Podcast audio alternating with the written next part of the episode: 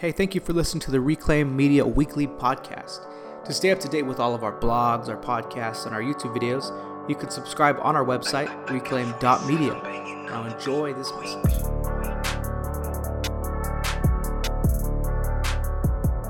Last week we talked about how God can change your story.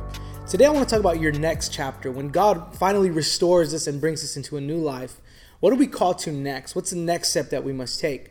In the book of Esther, we see a story where God finds somebody, restores them, but uses that restoration so that they can make a big difference with God's people.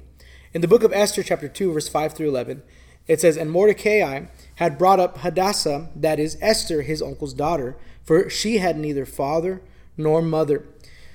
The young woman was lovely and beautiful. When her father and mother died, Mordecai took her as his own daughter. So it was when the king's command and decree were heard, and many young women were gathered at Shushan, the citadel, under the custody of Hegai, that Esther also was taken to the king's palace into the care of Hegai, the custodian of the women. Now the young woman pleased him, and she obtained his favor. So he readily gave beauty preparations to her, besides her allowance. Then seven choice maidservants were provided for her from the king's palace, and he moved her and her maidservants to the best place in the house of the women. Esther had not revealed her people or her family, for Mordecai had charged her not to reveal it. And every day Mordecai placed in front of the court of the women's quarters to learn of Esther's welfare and what was happening to her. So, what happened in the story in the book of Esther is Queen Vashti had dishonored the king. And because of this, she was basically thrown out. And now the king was looking for a new queen. And we see that Esther in this story is now in a position to obtain the favor of the king to be to hopefully become queen. Now, Esther's story, her background is is not an easy background. In fact, it was her distant family who were captives in Babylon.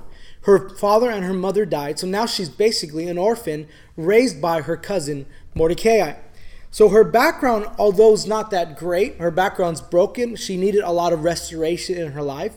We still see that God's favor was over her life, that God had called her, no matter her background, she was called by God. We see in the end of this story that Esther actually becomes queen. She obtains favor from the Lord and favor from the king, the king, and she becomes queen. It's like this, this amazing story. Once was an orphan with no mother and father, and now is a queen. But this is not the end of her story. This is kind of where it's just beginning. God had, had restored her, He gave her favor, but her favor was not for herself, it was for her people.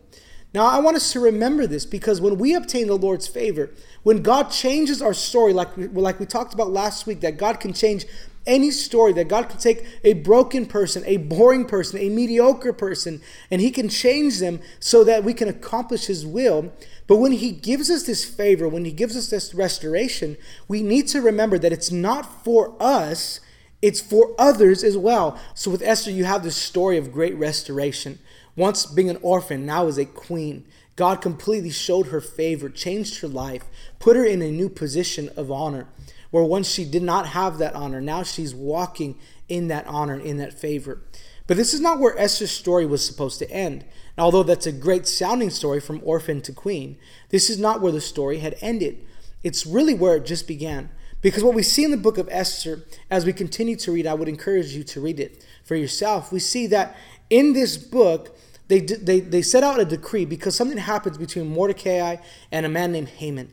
Something happens between them, and, and Haman basically convinces the king to allow him to go and kill all of the Jews. And so now, in this moment, Esther, we, we begin to see why God had really restored Esther's life. Because her restoration and her newfound favor was not for her alone, but for God's people. So we see this in the book of Esther, chapter 4, verse 5 through 16. Then Esther called Hathach, one of the king's eunuchs, whom he had appointed to attend her, and she gave him a command concerning Mordecai to learn what and why this was. So Mordecai was outside of the king's gates, mourning what was about to happen to his people. So Hathach went out to Mordecai in the city square that was in front of the king's gates. And Mordecai told him all that had happened to him and the sum of money that Haman had promised to pay into the king's treasuries to destroy the Jews. He also gave him a copy of the written decree for their destruction, which was given at Shushan, that he might show it to Esther and explain it to her. and that he might command her to go in to the king to make supplication to him and plead before him for her people. So Hathach returned and told Esther the words of Mordecai. Then Esther spoke to Hathach and gave him a command for Mordecai. All the king's servants and all the people of the king's provinces know that any man or woman who goes into the inner court of the king who has not been called, he has but one law put all to death, except the one to whom the king holds out the golden scepter, that he may live. Yet I myself have not been called to go into the king these thirty days. So they told Mordecai Esther's words. And Mordecai told them to answer Esther Do not think in your heart that you will escape in the king's palace any more than all the other Jews. For if you remain completely silent at this time, relief and deliverance will arise for the Jews from another place, but you and your father's house will perish. Yet who knows whether you have come to the kingdom for such a time as this? Then Esther told them to reply to Mordecai Go gather all the Jews who are present in Shushan and fast for me, neither eat nor drink for three days, night or day. My maids and I will fast likewise, and I will go to the king, which is against the law. And if I perish, I perish. So now we're beginning to see the story unfold. The reason that God had given Esther this favor, the reason he changed her story, was not just so that she could sit in the comfort of the palace, but so that she can step in and accomplish God's will. Esther is now called into the game. She cannot sit this one out. She cannot let this one pass her by.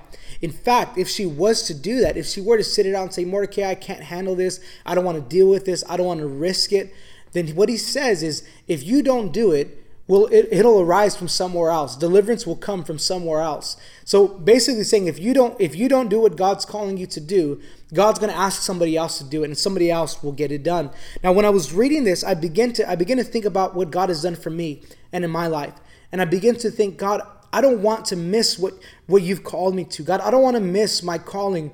Lord, I don't want it to pass me by. Lord, use me Use my life. Help me to, to step into what you've called me to, no matter the risk, no matter no matter what it costs. Help me to step in to my calling. And now this is where Esther's at, is that she's in a place where she's finally beginning to see why she has received all this favor. It was so that she can rescue God's people. Again, our restoration, our story, our freedom, the, the, the new thing that God is doing in our lives is not just for us, but it's for others. Our new life in Christ is not so that we can just sit in the comfort of a new life, but it's so that we can go out and accomplish God's will and do what he's called us to do. In Galatians chapter 5:13, it says, "For you, brethren, have been called to liberty, only do not use liberty as an opportunity for the flesh, but through love serve one another."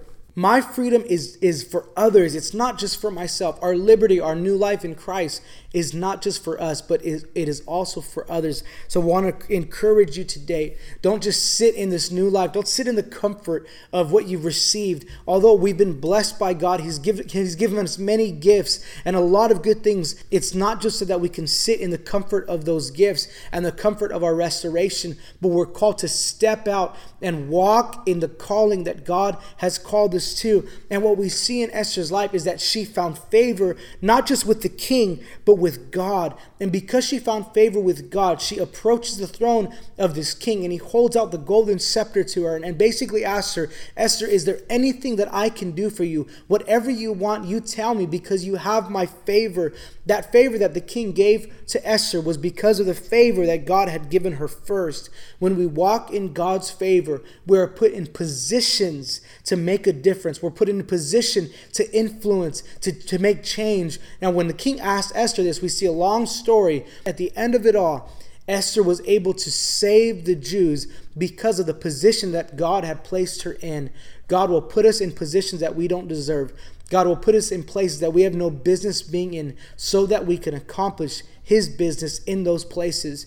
Our favor is not for us alone, it's not for our comfort, it's not just that we can sit in it. Our favor is so that we can step into places and make a difference. So don't sit in the comfort of your new life, of your new story. Walk into your next chapter and accomplish the will of God for your life. Thanks for listening to the message.